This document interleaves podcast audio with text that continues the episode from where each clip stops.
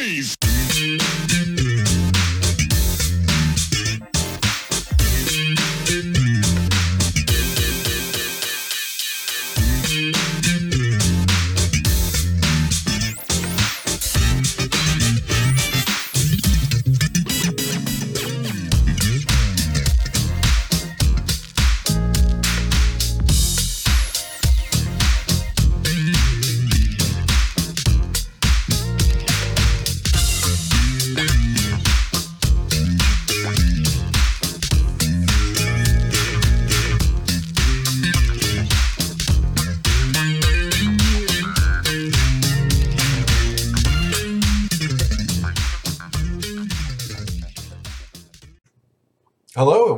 To another edition of Truth and Rhythm. Brought to you by FunkinStuff.net, this is the interview show that gets deep in the pocket with contemporary music's foremost masters of the groove. I am your host, Scott Dr. GX Goldfine, musicologist, creative arts journalist, and multimedia pro. Whether you're watching the video version of this show or the audio only podcast version, I thank you so much for your continued interest and support in this show. If you enjoy this programming, there are several ways to help support Truth and Rhythm, as well as contribute to further enhancements and expansion, plus get some sweet perks and rewards in the process. First, subscribe to the Funkin' Stuff channel on YouTube, which is where Truth and Rhythm lives, and be an advocate by spreading the word among fellow funk, jazz, and R&B music lovers. Second, join Truth and Rhythm's new membership program through Patreon, which features three tiers for truth believers, truth seekers, and truth crusaders.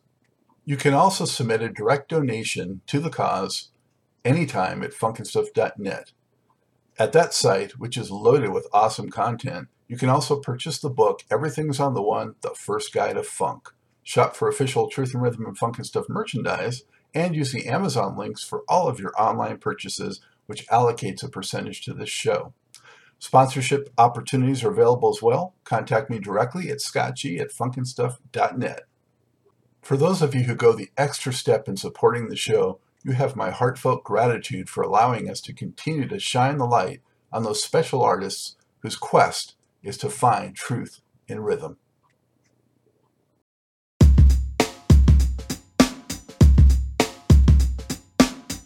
Hey, before we get started with today's show, I just want to draw your attention to new merchandise. Funkin' Stuff and Truth and Rhythm designs are in, and they look pretty darn cool. So show your support, help support the program, and show off some stylish merchandise and apparel.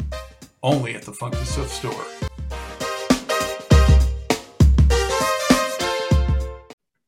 I'm delighted to welcome to the Truth and Rhythm Mothership the original drummer for Rufus featuring Chaka Khan, Andre Fischer, who has also played on and produced more than 100 recordings for some of music's biggest stars and talents. They include Natalie Cole, Renee and Angela, the Isley Brothers, Betty Wright, Gladys Knight, Nancy Wilson, Nina Simone, Patti LaBelle, Dr. John, Tony Bennett, and Frank Sinatra. It was with Rufus through 1977, during which time the group had four straight top five R&B albums – and produced funk and soul classics like Tell Me Something Good, You Got the Love, Once You Get Started, Pack My Bags, Sweet Thing, Dance With Me, At Midnight Hollywood, and Everlasting Love. Prior to that, Fischer played with icons like Curtis Mayfield, Jerry Butler, Gene Chandler, and Eddie Harris. Later on, he became a record company executive and got involved with academia. Andre, how Yes. are you? Thank you so much for joining the show. I'm fine. Thanks. Thanks for asking me. I'm I'm just fine. Thank you very much. Well, it's an honor and a pleasure, and uh, thank you so much. And where are you today? I'm in St. Paul, Minnesota, at a place called Schmidt's Artist Lofts. Used to be a brewery that they turned into a, a great artist lofts with 16 foot ceilings and and original double brick walls and all that kind of stuff. So I'm in one of those places. And also here they have studios, rehearsal rooms. They have uh, artist showcase rooms for their art and sculptures. And uh, we have art showings here. And the prerequisite to living here is you have to be in some form of, of art or culture. And how long have you been in that part of the country? Um, I came back here. That's I think 2007, as as hired as dean of McNally Smith College of Music. I came here from Los Angeles. Uh, I was born here. Uh, my mother was singing here, and her water broke. Uh, uh, she was doing a gig here, and I was born in Minneapolis the following day, uh, December 26th. And my mom and dad were here. Um, uh, my mom singing, and my dad here uh, finishing up studies for his master's degree in composition. And apparently, there was some great composers that resided here and had something to do with the University of Minnesota. And uh, we went back to Michigan and we lived in Nebraska and uh, Chicago and a couple other places, and then wound up back in Minneapolis. Uh, I think I did the second, third, and fourth grade here. And then by the fifth grade, my dad moved us all permanently out to Los Angeles. I went to uh, Foshay Junior High, John Burroughs Junior High School, um, LA High, uh, Hamilton for one semester, and uh, a little bit to LA City College. And then I wound up going to college at uh, Ohio State, and I went to Southern Illinois University and uh, snuck into uh, Alan Dawson's class at Berklee School of Music because I didn't have the money to pay to go there. and uh, th- that's it. So I've been here since 2007. I was hired as a dean of a music college called McNally Smith College of Music. So I've been here, but I didn't give up my LA residency till maybe about 2014, and uh, because I had a son here, so I decided, well, I might as well be here permanently. And the rest of my family's uh, spread out between uh, Chicago, Monterey, California, uh, and Los Angeles. So that's where the rest of my kids are. You have a tremendously rich uh, musical heritage in your family. Uh, yeah. Could you just summarize for the viewers, uh, you know, how you grew up with that? Um, these are things I found out later. Uh, my uncle was Clare Fischer, who was a composer, pianist. Um, all the early recordings that he did when we moved to Los Angeles at the original NBC studios and Gold Star and a lot of great studios there my uncle would take me to. Uh, he did the Hi-Lo's. Uh, he was musical director and uh, composed some things and produced. He did Cal Tjader. He did George Shearing. He played with Bud Shank, Laurindo Almeida, um, Lee Konitz. Uh, it's just too many to remember. It's everybody I can think of. Uh, my dad played with Stan Kenton, Woody Herman, Harry James, Little John Beecher Orchestra. Uh, he was usually a band manager, or uh, they they got him for more than just his playing. He was usually second chair trumpet. He played trombone, he played bass and piano too, but he was an orchestrator, and so if they needed to change arrangements or orchestrate something, he was already a member of the band. I think that's the only reason they let me travel with him, because the other musicians couldn't bring their kids. So I think if my dad didn't have some kind of special purpose to the band, they wouldn't have let me come along with him. Uh, that didn't, it kind of pissed off the other musicians at times till I did favors. uh, but my mom was a vocalist. She sang with Preston Love, uh, which was a band leader from Omaha, Nebraska. And then he toured the country with Preston Love Peg Leg Bates Review. and he also wound up as the mainstay uh, uh, leader of the horn section uh, for the, the Whiskey A Go Go uh, during the early 60s. And my mom sang with Preston Love. Then my mom sang with Lou Rawls, and she sang with his jazz choir. Then she did gigs on her own. She used to open for Ike Cole and Nat King Cole, and Sarah Vaughan was a friend of hers, and Carmen McRae. These are people that stopped by my house as a child or we would go visit if I was traveling. Uh, wow. My, my, dad, my dad introduced me to Dodo Marmarosa, Lennie Tristano, um, uh, everyone in the bands. I knew everybody from the Basie band through through uh, uh um, through Harry James. I just knew all these musicians and their families. Um, I met great composers.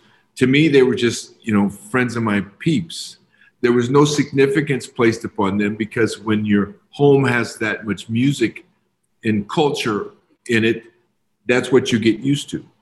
Or somebody says, you know, you do so many things, Andre, it seems so convoluted. I said, not if you do it every day, it's just standard procedure. So you know, plus I would hear the conversations after people left, you know, about uh, how how how uh, how drunk the piano player got, and he was never going to get hired. You know, so I I had all the info. Uh, my grandfather was president of Barbershop Quartets, Greater Michigan. He also owned a uniform factory. Uh, my grandmother was a choral director for, I think, three or four Presbyterian churches. My Aunt Suzanne was a piano teacher and vocal coach. My Uncle Dean was a bass player and at one time uh, one of the deans of the music department at Michigan State.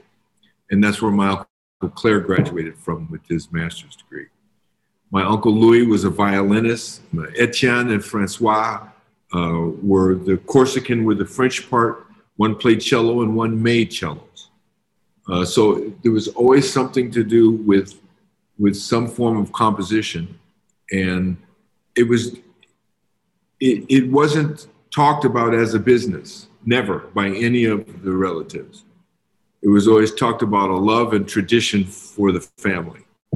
And also, I went to a, a small town that had been um, founded along the river there in Canada by the Rowsins, which is my grandmother's people.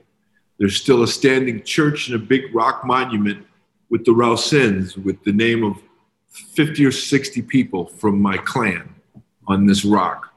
So lot of stuff, man, and and all of them were fiddle players. So I tried everything else, football. I did all kinds of stuff, and thought I was going to go to college playing football. But um, music was was it wasn't the fact that it was strong; it was natural. It's like that's what we did. My brother sings to this day. Um, you know, my kids, my son, uh, my eldest son is a record producer. Uh, my daughters sing. You know, my my grandkids do stuff. My my daughter Lyric Ella, her name is Lyric Ella, is my uh, uh, one of my younger granddaughters. She's an excellent singer and a painter. So it's like those things actually helped us do all the rest, the math and the figuring this out and the history. And it's funny because my my parents and my especially my uncle and my dad, um, they were know-it-alls. They were eggheads. They were like my version of nerds. They would have arguments about uh, uh, Patton and uh, Eisenhower, and the fact that uh, in, in, Montgomery and Rommel were all uh, Masons, you know, and then they talked about the Masons, then they talked about Mesopotamia and the Moors. They knew so much about history and about uh, how countries had been formed and and which countries had been connected and and uh, my father was always amazed that the, the Japanese were kind of racist towards the Chinese. And uh, he would ask the Chinese man, he said, why are you messed, why are you mad at the Chinese? That's your brother. There just didn't, the island just didn't pop up and you were here. He said it was connected at one time. He says, that's your brother. So is the Korean. He said, stop it. my father, my father was funny. He said, look, you're going to have problems because when my mom and dad were married, it was against the law uh, for for them to be married. My mother was black and my father was white, and uh, when we would go rent a rent a place, try to find somewhere to stay, we couldn't go in with him, uh, or my mother could. And or I'd be at a bus stop with my mom, and someone would come up and ask me, "Was that my maid?" So there's a lot of things I experienced from that too. So my parents raised me. They said you're going to have problem from people of color because they're going to think you think you're better because you're fair. And then fair skinned people or white folks won't like you because you don't act like what they think a black person acts like and nor do you know how to play basketball. So so you're going to catch hell from all over the place. So they tended to make me more worldly and and not so neighborhoodly and I think that's why my father took me with him everywhere. Because by the time I was 10, I'd been to all the states in a couple countries, and I wasn't particularly impressed. And he told me to be careful about aligning myself with man because he said, he said, man is like Fred Flintstone with a tie on. He said, he's an idiot. He said, so be careful who you, what tribe you align yourself with that may doom itself for extinction and you had no vote in the matter. So I've kind of run my own path based upon that's the way my parents raised me. They raised me to be a paratrooper. They raised me to be able to exist in multiple environments.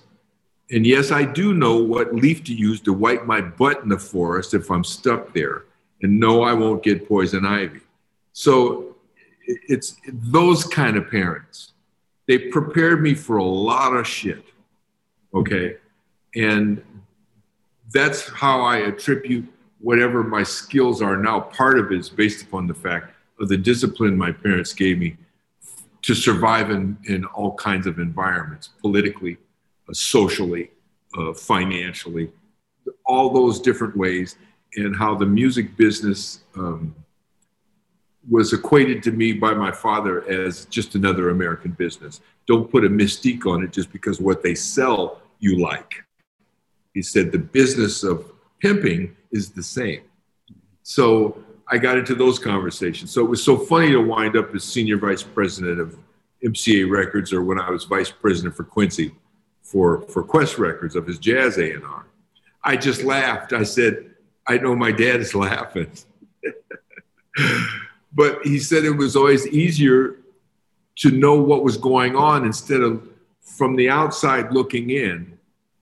He said, just like a department store at Christmas time when you see all the fancy stuff in the windows he said that's well and good, but if that's your only view of the department store, he said go around to the loading dock.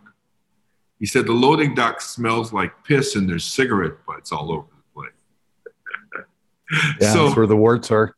Yeah, so the same thing happened to me working for record companies. The difference between what I thought they were doing and what it was, as opposed to being in a situation where I knew exactly what was going on. That that reminds me, Andre, of when uh, my wife, who I mentioned, I don't think we are on air yet, but um, you know, I took her from Long Island to Hollywood, you know, where I was living, and she'd never been there before, and she had all these impressions of being so glamorous and the glitz and everything. And then, you know, I took her down like some of the seedy areas of Hollywood Boulevard, and it was a rude awakening for her. You know, she got to see all the grime and everything that's behind the glitz and the glamour, you know, like kind of what you're talking about. Yeah, it's like Oliver Twist. The street wasn't paved with gold. No, no, no. no it, uh-huh. it, reminds me. It reminds me of Wizard of Oz. You know, the, the curtain accidentally moved, and they saw the old man in there pushing buttons. Yeah, that's some funny stuff. It's anyway. That's that's kind of the background I come from, and also um, meeting all these different people. Uh, I remember my dad taking me to meet uh, Duke Ellington. Duke a lot of times was staying in a hotel, which was usually in a black neighborhood because they still wouldn't let him let the whole band stay in, in a white hotel. And uh, uh, we'd go visit him, and he wore a terry cloth robe. Usually, still had his shirt and tie and suspenders and pants on. He just put his robe on under that, and he entertained people, and they'd be talking, and folks he knew and my dad took me there, and uh, that's when I met Billy Strayhorn too. And um, Duke liked orange sherbet, and in those days it was that you know that r- round white cardboard container from back in the old days, the, the to go stuff, and he'd always have that sent up, and he'd eat this orange sherbet. And as a kid, I was pissed because he never offered me any. So my father took upon that that every time musicians would come to visit us wherever we were living, like if it was Omaha, and they would come by the house and my mother would make baked Alaska and sherry chicken. And then I was the entertainment. I'd come out and he'd ask me questions about with his friends. And what did you think, you know, when I took you to meet Duke? And he knew uh, I was like a trained seal. I'd say, oh, I like him, but he was selfish. He never offered me any ice cream. And everybody thought that was so funny. And after a while, I started saying, Dad, I don't want to do it anymore. Either that or give me 50 cents every time I do it. but uh, I remember the, the quirks in meeting different folks. I remember a, a piano player on the road bus with Little John Beecher's band. And uh, my father kept telling him, you, you can't keep drinking and you can't, you can't do any drugs because that brings heat on the band. And uh, I guess wherever they played, it was NCO clubs, uh, auditoriums, state fairs, because what what some people think is jazz was dance music. Tony Bennett was popular music. Tony wasn't jazz. Even some of Nina Simone is not jazz. She sings popular songs. So what happens is uh, uh, these engagements uh, were actually kind of G-rated. I mean, everybody's wearing a tux or a suit. So when this guy got out of hand, my father told him as the band manager, if you get that way again, we're just going to put you off the bus. You're done. We'll give you severance. You're finished. And I remember he didn't listen. And I remember in the middle of a friggin' cornfield in Iowa, they put this guy out on the highway. Know, I remember that too. So when people told me stories about James Brown fining his band for wearing the wrong shoes. I said, "Oh, that ain't nothing." but then, you know, I, I came up with the jazz and seeing all of that, and uh, and then popular music, and then high school there was more influences. I went to high school with Al McKay, who was the guitarist from Earth, Wind, and Fire. Jessica Cleaves, who was one of the first singers with Earth, Wind, female singers with Maurice's first version of Earth, Wind, and Fire that had Alexander Thomas on trombone. This was in Chicago, Andre? No. Where was this? Los Angeles, LA oh, High. Oh, okay. Uh, I lived off of uh, uh, Highland, uh, right off of Highland, right below Olympic, um, near a street called Longwood. You know, we went we went to LA High, and John Burroughs was right down the street from there. That was on Wilshire and McCadden, uh, my junior high. And it was funny because even at junior high, uh, I remember Ernest Borgnine's, one of his relatives went there and he came to a, a, Uh, a, a function at the auditorium. And a couple other actors' kids went there and they, they'd come and speak at the school. And that was my, similar to your wife's story about seeing what it was like. But what happened for me is years later, my mother wound up being the assistant to Peter Knecht who was the head of legal for Warner's Films. So by the time I was in the 12th grade, I could go on the Warner's lot through all the sets because of my mother. She'd give me a pass, and I just go everywhere. I I, uh, I went to uh, and graduated from Santa Monica High. Uh huh. So not too far. That's where my two middle kids graduated from. Oh, okay. They're from Samo too we live we live not that far from there. Yeah, so they, they went to Samo. They requested. They both had been to private school up until uh, high school, and they didn't want to finish in private school because they said they they wouldn't have the feeling of that prom. You know, looking over and there's like 18 kids is from a private school. So they so they both decided to go to Samo. They both graduated from Samo. That's great, man. Get down. Yeah, uh, go Vikings. yes, uh, we were the Romans. LA High was the Romans, and, and uh, we were all city everything. We it was a pretty good football team. Did, some serious damage over there. But anyway, Jessica went to LA High. Leslie Drayton went to LA High. That was Marvin Gaye's musical director, trumpet player. Uh, Carl Randall, saxophone player that was with Gerald Wilson's band. Um, Ted Murdoch, who was uh, one of the main trumpet players with Ray Charles's band. Harold Land Jr., pianist. His dad was Harold Land Sr., played with Clifford Brown and Max Roach, LA High. So I went to school with all these folks. And we had a terrible music teacher, but we had great musicians there. so Truman Thomas went there. He was a piano player, and Truman wrote Stop On By and uh, other songs with Bobby Womack. And also, when Billy Preston was on the Shindig television show, he was playing organ in the house band for the show. And when Billy would get up to sing a song, someone slipped in behind him on the B3 organ. Well, that was Truman. You know, he, he was in high school. So I'd watch the show just to see my friend from school play on television. And there was a show called Lloyd Thaxton Show out here in, Calif- in California and a bunch of other shows. So it's like, you know, my my earlier years was playing talent shows. Brenda Holloway, uh, her sister Patrice Holloway, who I thought maybe sang as good or better than her sister. You remember Brenda Holloway? Yeah.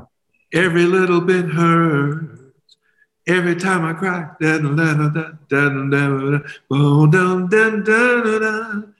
Well, we had all these great people, man. So it's like between orchestra and band, we were all gigging. Okay, I toured till I was nine and a half or 10 with my dad.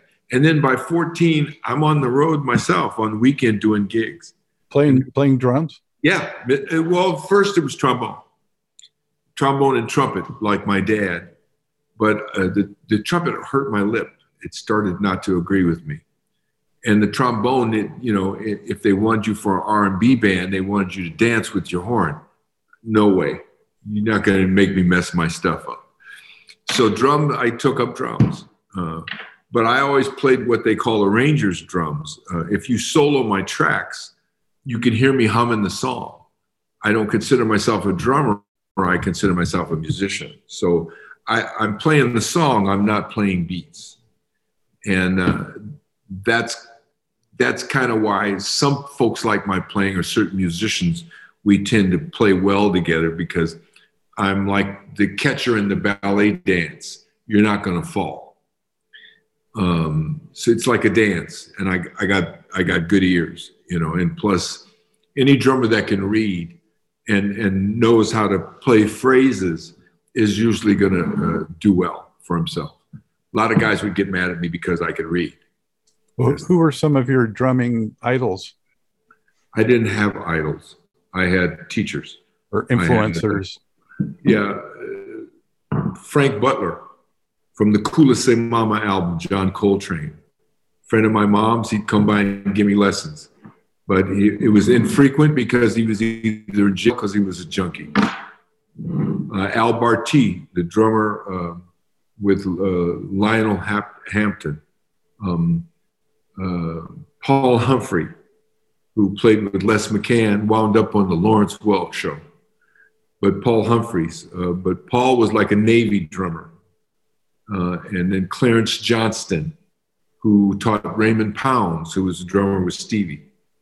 a lot of different drummers that I got into. Then I got into James Levi, uh, James was a drummer uh, with the early Whispers back in 1968 69 up in San Francisco.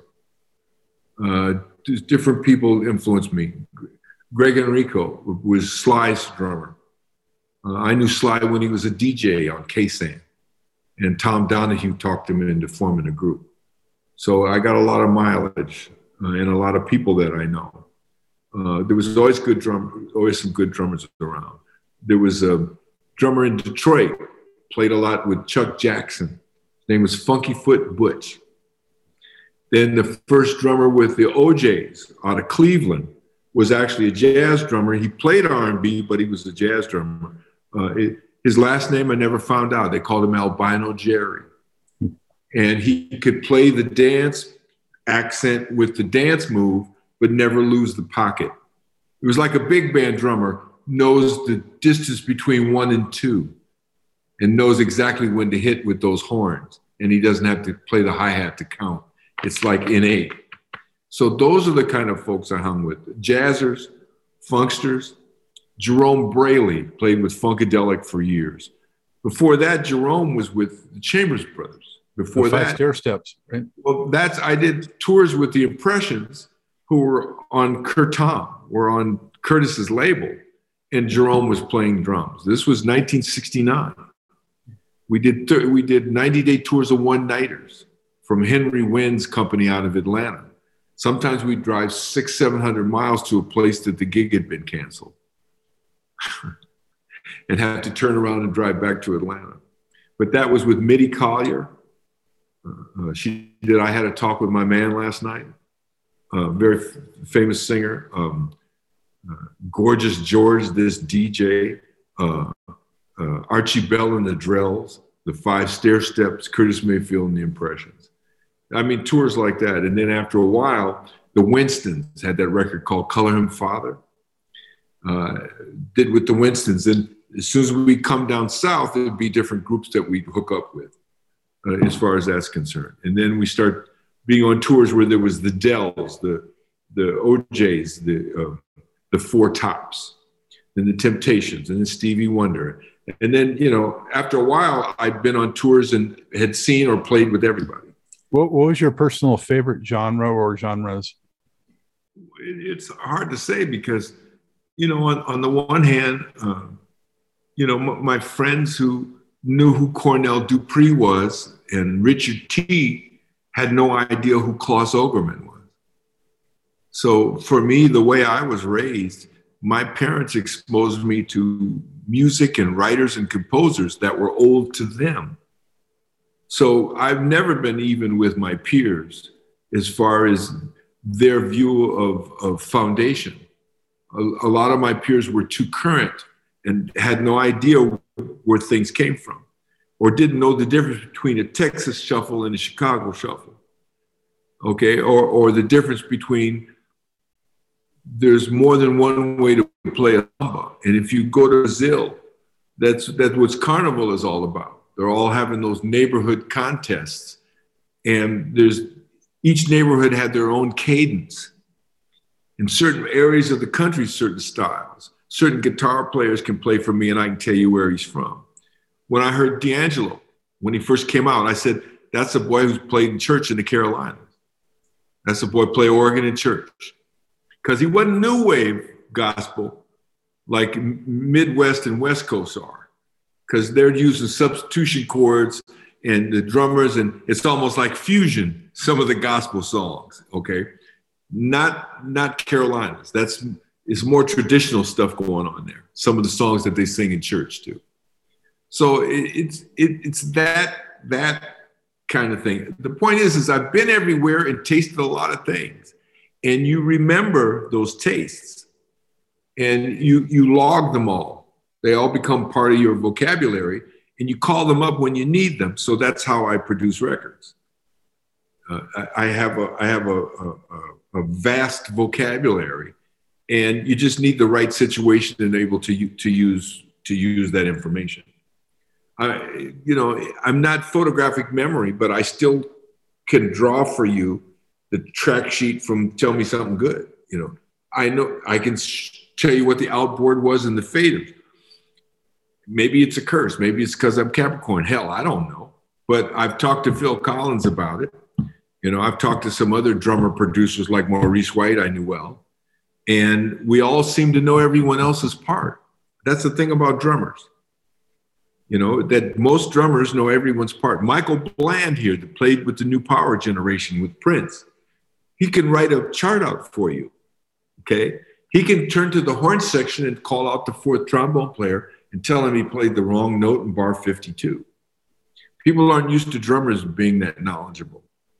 So to me, um, there's a b- bunch of my drummer friends that I think make good producers.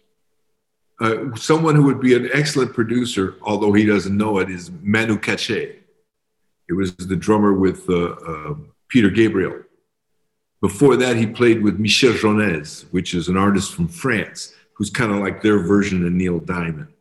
Uh, I took his place when I moved to France. I played with this guy, Michel, and then I had to listen to his past recordings of his drummer, Manu Katché. I said, Well, where's Manu? He says he's now with Peter Gabriel. So I followed him and it checked his music. And his influences were, were more African and less European. And it, you know, I remember hanging out with the with Sting at the Tarot Rock Festival in Brussels. Uh, I'd take the train from Paris and go to the festival because friend of mine, Branford Marsalis, was playing with Sting at the time, and Kenny Kirkland, piano player. And they had a French drummer who was shit because he'd lose stamina halfway through the song. And after listening to Stewart Copeland with Sting, it was hard to hear anybody else anyway. And then uh, I remember Bradford recommended to Sting uh, someone from New Orleans. I think it might have been Zigaboo Modeliste, who played with the meter. Meters, yeah. I think he recommended him, but I, I wouldn't have recommended him because only because I know Sting's brain. No reflection on Zigaboo. But what Sting needed was Vinny. and eventually he wound up with Vinnie Colaiuta. Because you need somebody with Vinnie's brain to play with Sting, because Vinnie's brain and Stewart Copeland's brain, they're both friggin' crazy. You need someone who thinks out of the box to, to, lift the parts. Because some sometimes, you know, Sting would do a few things, but it would be a little linear to me. It was ethereal, a little linear. It's floating, where um, Stewart would give the pulse. He would give that energy, and he'd stick that stick right up Sting's behind. He'd right on his ass. Stewart wouldn't rush, but he'd lift. It's not like everything got real fast. Some sometimes some of the songs were faster at the end, but that's a natural occurrence. But sometimes there was just a lift and you got to imagine how big that sounded. And there was only a couple people playing on stage. And some people don't know Jean Roussel, the keyboard player from, from Canada, originally from Mauritius, was the one who played keyboard with Cat Stevens, and he would play on some of those police gigs. Okay, so I wound up using him years later on a Dusty Springfield album. And I had to go find him in Montreal, out in a friggin' forest in some private house somewhere. I had to search for this guy because she wanted him on her record. It took me two days to find this guy with a guide, and I got snowshoes on and shit. So I found him and brought him back, but he'd eaten himself into oblivion, and I had to buy two first class seats because the, the, the dude didn't fit in one seat. So we, I brought him back, and then brought him to my house before I took him to the hotel. He cleaned my refrigerator out. So he had a whole salami. What the fuck? I said, Are you here to play or to eat? You know, so anyway, but there's there's been some interesting, interesting musicians that have made some glorious music. A good friend of mine just just passed away. I loved him so much, Mike Finnegan. Um, Finnegan, Finnegan, uh, I picked him one time because Natalie wanted to do a fundraising gig at the House of Blues. So I got Dave Mason's drummer, Alvino uh, Bennett, uh, to play drums. I got Reggie McBride on bass. I had uh, um, uh, Kastner, Andrew Kastner on guitar from Jack Mack and the Heart Attack. I had the Jack Mack and the Heart Attack horns, plus I added one or two others. Uh, I had Mark Hugenberger on keyboard and Mike Finnegan. And they played uh, uh, Corrina, Corrina. They played some blues and funky stuff. And then they, uh, do down, do, do, you know, I can, uh, uh, but I'm a woman, you know, that uh, they put a slow shuffle into I'm a woman, the, the, the Peggy Lee tune or whatever it was. And then it turned into Rocky Mountain Way Finnegan sang, and the place went nuts. This guy, if you saw him play, you'd be transfixed. And there was a keyboard player named Smitty from a group called Motherlode. They had a record called uh, When I Die. When I die, I hope to be the kind of man that you thought I'd be. See, I remember the songs and the people. I remember uh, when I first met David Foster. He'd come from Canada. He'd been in a group called Skylark. Skylark had a lead singer named Donny Gerrard, who still should live there in Los Angeles. And because uh, she's a lady, dream, dream, she's a child. Yeah, I remember that one. Okay, well, it was covered by New Birth. They covered the Harvey Fuqua uh, covered it with the group New Birth, but the original was Skylark. That's the group David came from. I bought that single as a kid, actually, the Skylark one. Yeah. You know, and then Canada too. That's a whole nother story. Bobby Taylor and the Vancouvers. Uh, you know, uh, I knew Bobby. I knew guys from Charles, Uh, uh, uh, Charles and the Sidewinders.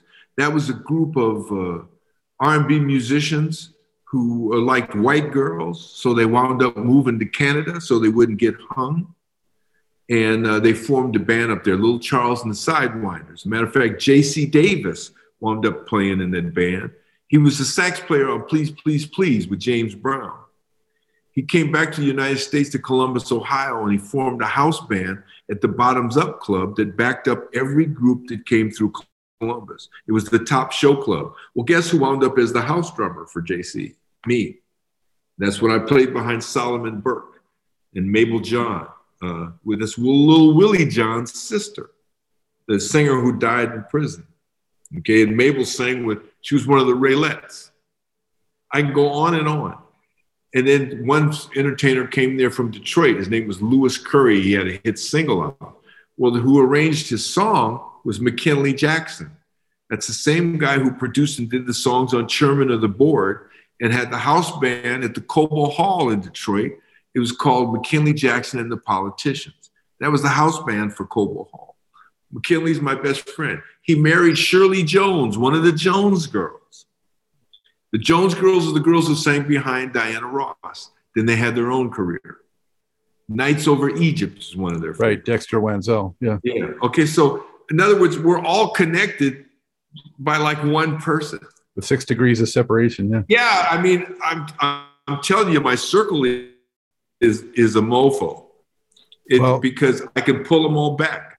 I remember playing with Cornell Dupree on the Soul Show, uh, which was a TV show in New York in 1968 and 69 with Jerry Butler, first of all, and then with Curtis Mayfield and Impressions. You know, I remember demoing uh, for Curtom uh, Patti LaBelle that Curtis brought her to town. He wanted to sign her. And that Curtis was smart. He went and got Johnny Pate, the arranger of all the early Impressions hits, brought him to Chicago. We totally recut all the Impressions tunes so Curtis would own the masters. So if somebody wanted to license or use the tunes, he, he was pushing his. And the guy who helped him do it was Eddie Thomas, who was a top promotion man and managed a few groups too. But Eddie Thomas, that's where Curtom came from. And Curtom was distributed by Buddah Records, which was who? Neil Bogart. All right. So Neil had Tommy Smothers, Curtis Mayfield, Motherlode, the group I told you from Canada, um, Vic Damone, and, and, and, and, a couple other people. Then after that, he formed the Casablanca Records and then signed Donna Summer and all those folks. So yeah. it's like I, I go on and on with that stuff. I, I, I had record companies always calling to hire me after I played on a record or, or produced a record to, to run A&R departments, which I finally gave into some, you know, some years later.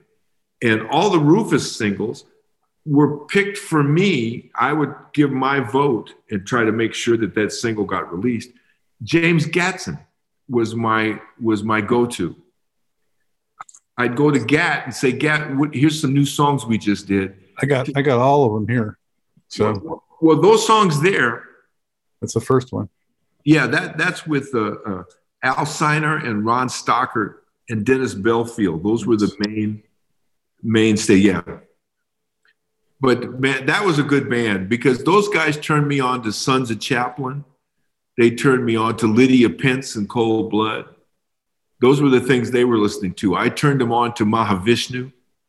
You know, I turned them on to uh, funky jazz, fusion jazz.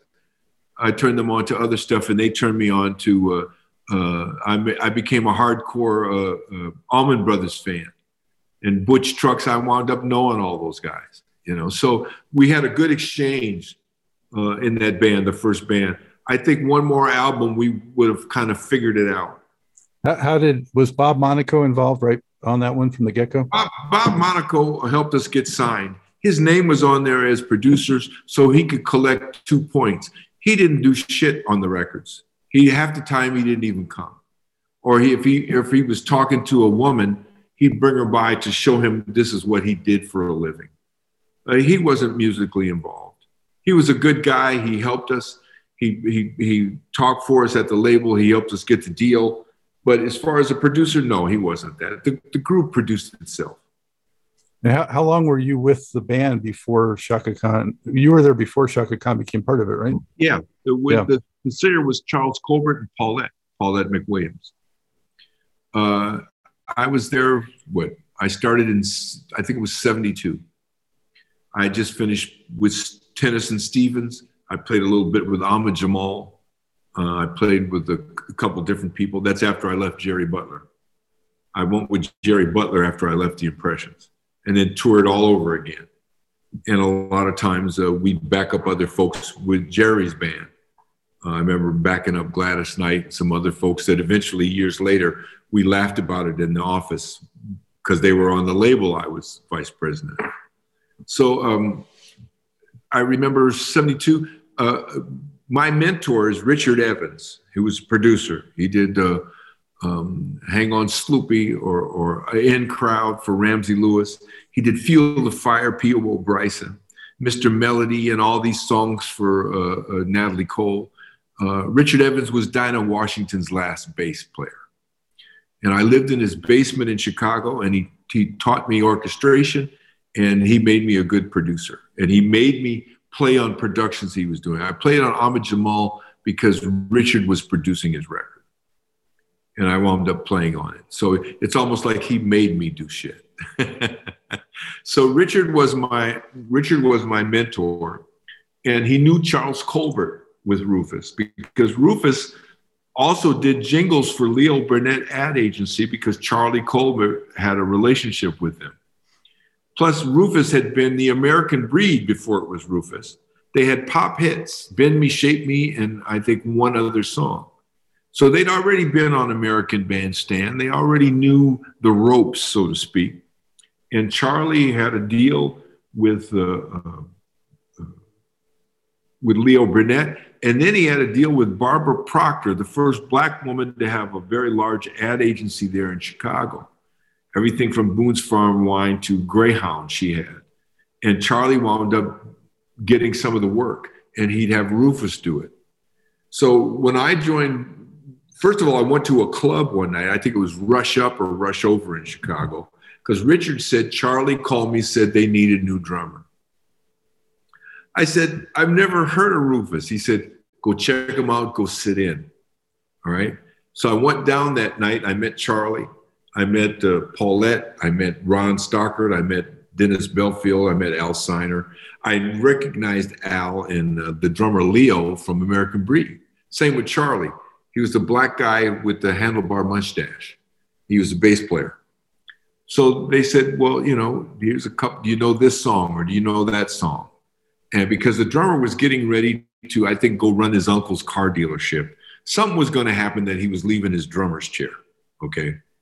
And uh, so I sat in that night, and I guess whatever I played or however I played it, everybody was okay, cool, he's the guy. So I called Richard back because Richard's the one sent me to Charlie. So Charlie and I got tight, and then I started going to rehearsals with them. And at that time, they just crossed over from Ask Rufus to Rufus. And first they were Smoke. After American Breed, they were called Smoke. And then they went into Ask Rufus, which was from a, from a, a magazine article in, in, Popular Mechanics. It was a, a, thing called Ask Rufus. That's where they got the friggin' name from. Wasn't from Rufus Thomas, from Memphis. So anyway, I'm rehearsing with these guys. Ron Stockert to me was like he was he was he was like Elton John, you know, but only a little bit more country. These were very proficient and well playing musicians. Each of them could arrange. Each of them were very strong, you know, in what they did. And uh, I I sat with that, and at the time they were the the top club band in Chicago. They worked constantly. They had two Dodge Polara nine, nine passenger wagons, brand new, an equipment truck, and two roadies. What? Okay, so I was like, oh, this is professional. This wasn't like, you know, going doing a, a casual on the weekend. And they worked a, a Red Lion Inns and they do Bloomington and they, they do Schuler's and, and they do all these great places. So I was thought that was great. I was making three, sometimes four hundred dollars a week, which was good money. What, what were the set? What were the set lists like? Uh, covers, originals, mix. It was a mix, but there started there was there was a bit more originals than covers, and and that that's kind of where they kept leaning, especially because of uh, Ron Stockert and uh, Dennis Belfield. Same with Al, but I'd say more from Dennis and Ron. They were they were headed somewhere, and that meant that they had to make new music, and we were always rearranging stuff. It's the, we it may have sounded the same song you knew it, but something had slightly changed. And I brought another element to them, and they said it swung more. Um, they said it, it, it felt different uh, when I joined. Because again, as I said, I was playing the songs. I wasn't playing the beat because you know I I wasn't I wasn't into Ginger Baker. You know that that wasn't my cup of tea. I was more into Alan Dawson or or uh, uh, uh, John Bonham. You know, I another another kind of musicality. But anyway, uh, so I spent a lot of time rehearsing with these guys, and we rearranged things and made up stuff. And then the whole thing is okay. We're at this level now. We need to try to go get a record deal because they'd had a record deal earlier where a guy named Sandy Linzer had produced them and at the time, Willie Weeks was the bass player. And uh, they they'd done some songs, but Sandy Linzer did uh, "I'm a Native New Yorker," that group called Odyssey. Yeah. Well, Sandy's records all sounded like Sandy. So what Sandy would do is get different groups to be the vehicles for Sandy, because to me, I thought all of his productions sounded the same. So he did the record on on uh, Rufus, and there was a couple tunes on there, but nothing happened with it. And so they they knew they should get they wanted another record deal because we were putting in too much work. And when you start putting in that much work developing, it kind of goes beyond your your club gig. You know, when you're rehearsing and it's not for your club gig, you're because you're trying to create new music and also those are the poorest times for groups is when they when they close themselves off from from the club work and start concentrating on just making a demo or a record. Then then then you start going on hard times again because there's not a constant flow of money coming in. You know and most americans live to what they make. They don't save shit. You know you you you you you you, you spend what you make. And musicians are no different. So uh, what happens at that point is uh, thought about how to contact other record companies. And uh, at the same time, too, uh, Paulette was talking about leaving, uh, saying that she was going to do something else. And there was a couple different explanations for that. I didn't totally get into it because actually Charlie was closer to Paulette than I was, Charles Colbert. And um, Paulette, you know, we were bandmates and we were cordial, but it's like I didn't hang out with Paulette, you know. And she was neat and clean and and it it was kind of hippie influences like wearing a fringe jacket, but it was too stylish to be totally hippie. Okay. So Paulette was always neat and she always looked very well kept. Okay. And uh I went to a club I would frequent called the Pumpkin Room on the south side of Chicago. And sometimes that's where Tennyson played, the pianist I played with a couple years earlier. And uh, I'd go to the Pumpkin Room, and this lady named Josephine was the manager or ran the club. And on certain nights, there were other bands there. And I think it was either Tuesday or Wednesdays. It was a group called Lock and Chain that played and they had a drummer named Scotty Harris. Scotty Harris, I think, was Smokey Robinson's drummer at the time. And Scotty put a band together for these Wednesday nights at the Pumpkin Room. And there was this little disheveled girl uh, uh, who was a minor uh, singing with Lock and Chain. But half the set, she was taking tickets at the door because you worked off the door. So she only sang, you know, five, six tunes a night maybe more, because the rest of the time she was taking tickets. Okay. That was shocking. Yvette, we knew her as Yvette, Yvette Stevens. And uh, I saw her a couple times and I talked to Scotty. I said, Scotty, serious chops. Do you see that? Because I come from a, my mother's a singer. Okay. So I, I'm and all I've ever played behind is vocalist. So I heard something, and also I'm in that head mode of creation mode because the whole band is now trying to go to another place. So we were all in that headspace, and knowing that Paulette was leaving, and um, I, I just kept hearing. I heard it. You know, there's certain things you see or certain things you sense, and nobody has to tell you. It's like, oh yeah, okay. It's like being a sentinel. When you're when you're a musician, or even if you just like music, there's certain things you'll hear and you'll go, oh man, that's the shit. It's just innately. So when I heard her voice, I said, this is different. She had a proclivity of hearing thirds and fourths. She didn't always hear triads. This was not somebody raised in a Baptist church. It wasn't that kind of gospel. She had another way to it. Only thing bothered me is certain high notes, she would force it because she wasn't trained. So she would yell it.